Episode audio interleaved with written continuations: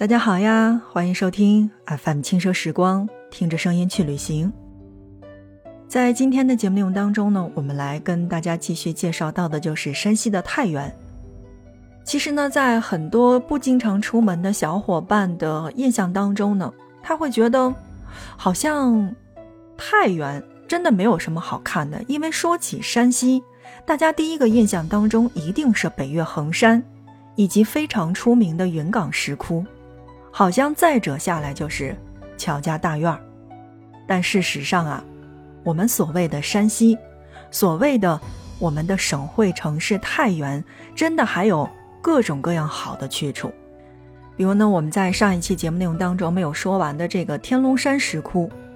天龙山石窟呢，是由东魏、北齐、隋、唐开凿的二十四个洞窟，东峰有八窟。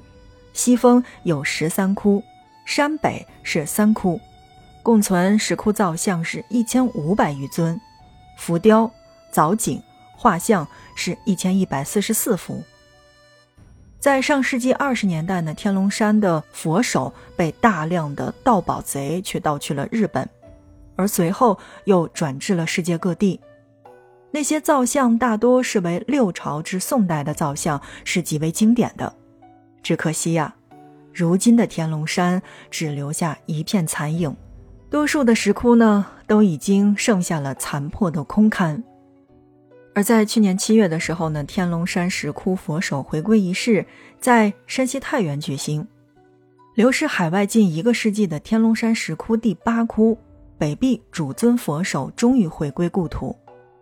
这是近百年来第一件从日本追索回归的天龙山石窟流失文物，如今可以在天龙山石窟博物馆见到佛手的真容。观完石窟之后，我觉得还有一个地方是值得推荐给大家的，这个地方叫做崇善寺。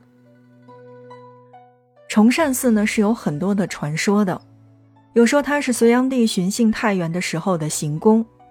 还有人说它是武则天年少时候出家的旧址，如今山门右额的“宗堂遗址”四字，很可能就是源于这些传说。而曾经呢，崇善寺呢是有殿堂楼阁的，但是在清同治三年的时候呢，大部分是毁于到了一场火灾当中。现在崇善寺仅为局部，那包括了山门、钟楼，还有东西两厢和大悲殿。大悲殿是寺中的主要的建筑，也是太原现存的最完整、最标准的明代木构建筑。它是历史比北京故宫的太和殿还要早了二三十年。所以你想一想，既然比故宫还要早，是不是去到山西，我们一定要去崇善寺看看呢？跟美术类相关的这个专业的小伙伴们都知道。在中国的这个颜色运用上呀，不同的颜色有不同的叫法，但每一种呢都是中国的特色。而在崇善寺的这个标榜上呢，殿内是宽七间，进深是四间，其上部为重檐歇山顶，斗拱五铺座，瓦顶黄绿色琉璃剪边，瑰丽壮观。也就是说，其实最中国的配色。在这些建筑上面都有非常高的体现，而殿内中间的这个神台上供着千手千眼十一面的观音，左边是千波文殊菩萨，右边是普贤菩萨，像高八点五米，比例适度，衣着流畅，完好无损。FM 轻奢时光，听着声音去旅行，在今天的节目内容当中呢。我们来跟大家一起说到的是山西太原。那么在接下来的时间当中呢，我们来跟大家一起介绍到的就是太原的永作寺。在太原还没那么多的高楼大厦的时候呢，走在路上一眼便可以望到矗立在东山之巅的永作寺。永作寺现在直接呢是被大家称为叫了双塔寺。寺内的明代建筑宣文佛塔和文峰塔，是昔日的太原地标。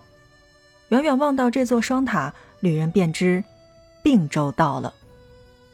永作寺双塔雄伟矗立，之间是相距四十多米，均为全砖石的结构，建筑技巧是十分的精湛的。双塔建成于明万历四十年，均为十三层，在我国所有的双塔当中也是居首位。双塔南北对峙并肩而立，既保持了统一的风格，又各有其艺术特色。南塔琉璃简边，色彩绚丽，轮廓秀美；而北塔素砖砌体，雕饰清丽，豪放粗实。双塔还有一个美丽动人的别称，叫做“文笔双峰”。历代的地方志书都把凌霄双塔去作为古太原城的八景之一。永作寺双塔在经历了修缮之后，去年重新开门迎客，去近距离的感受一下太原城里的这对昔日的标志，也可以作为整个山西地上文物巡礼的一个起点。所以，这就是我们推荐永作寺的原因。如果你再问还有什么其他的在太原一定要去看的话，那我会觉得应该是。蒙山大佛，蒙山大佛呢，又称西山大佛，是蒙山开化寺后的这个摩崖大佛，开凿于北齐天宝年间，是世界上最早的大型石刻佛像。如今蒙山大佛的佛头是新修的，一九八零年，掩埋数年的大佛被重新发现，佛头已经是不知去向了，佛身埋在石土之中。此后呢，有关的单位对大佛进行了保护和开发，参考太原出土的北齐佛头，新修了高十二米的佛头。虽然你别看这个大佛呢是以前的，而佛头是新的。依附于开化寺而建的这个不止大佛，还有连理塔二塔形状相同，因下联基座才称为叫做连理塔。两座塔虽经年累月风化严重，但依然呢可以看见，呃，这座塔旧日的俊美的容颜，也可感知当时精细的这个建造水平。正在收听到的是 FM 轻奢时光，听着声音去旅行。在今天的节目内容当中呢，我们来跟大家一起讲到的是山西的太原。说完了这些景点儿。我们总要说说在太原有哪些好吃的东西要去品尝的吧？那第一个呀，我推荐到的就是太原的早餐。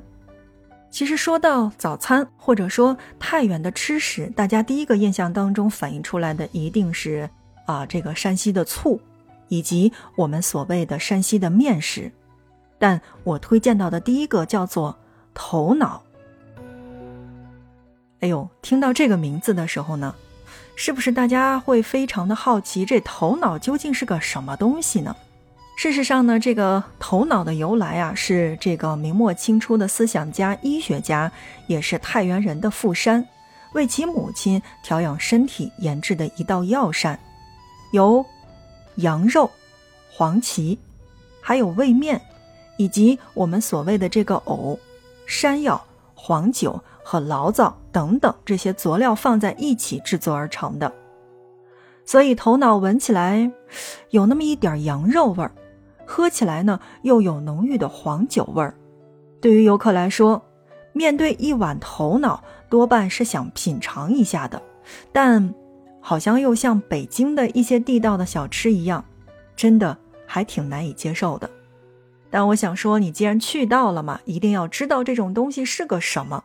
所以几个人点一碗，品尝一下总是好的。如果你真的要问在山西太原究竟有什么早餐可以吃的话，其实我会觉得，这个全国一家亲嘛，大不同。比如说像这个胡辣汤，陕西也可以喝得到；比如说这个面，全北方好像也都差不多。所以早餐的话，其实选择还是很多的。比如说刚才我们说到的这个面，再比如像这个羊杂呀。然后再比如说这个丸子汤啊等等，都是，呃，这个太原人日常的早餐之一。所以甭管是早餐、中餐还是晚餐，我觉得吃面才是头等大事儿。东汉称之为竹饼，而在魏晋呢，则称为叫做汤饼。南北朝时期呢，称为水饮。到了唐朝，叫做冷陶。《舌尖上的中国》呢，曾给山西的面食重下了这样的一道判词，叫做“只要把谷物研磨成粉，每个山西人都是制作面食的天才。”到太原要吃面，是不用多说，直接体验就好的。你比如说像这个粘玉米面、杂粮面、绿豆面、油面，还有黄糕面。以及白面，在街上呢，随便找一家面馆，你就可以吃到刀削面、拉面、饸饹面、高粱鱼面，还有油面靠姥姥、打卤面、焖面、油泼面等等。所以，如果你真的是在山西地界上呢，那我觉得吃一个星期的面都不会重样的。当然，三晋大地面食称雄，有时候呢也是掩盖了晋菜的存在感。但事实上呀，这个晋菜并非是乏善可陈，太原呢更是集合了山西南北的风味儿。无论是黄河岸边的河东菜，还是长城内外的燕北菜，在太原都可以一一的品尝到。如果你去太原去旅行的话，记得千万别忘了去尝一尝正宗的山西风味儿。好，FM 轻奢时光，听着声音去旅行。在今天的节目当中呢，我们来跟大家一起介绍到的就是山西太原。听我嘚不嘚了这么久，是不是觉得在山西旅行其实也没有那么乏味呢？那么山西的这些古建、山西的这些古祠、山西的这些古塔，是更有风味的。轻奢时光，听着声音去旅行，有机会呢去山西看看吧。走的时候。别忘了去买几卡子醋，哎，那个醋可是真的好。如果觉得这一期节目还不错的话，那就欢迎你的转发和订阅。下一期我们不见不散。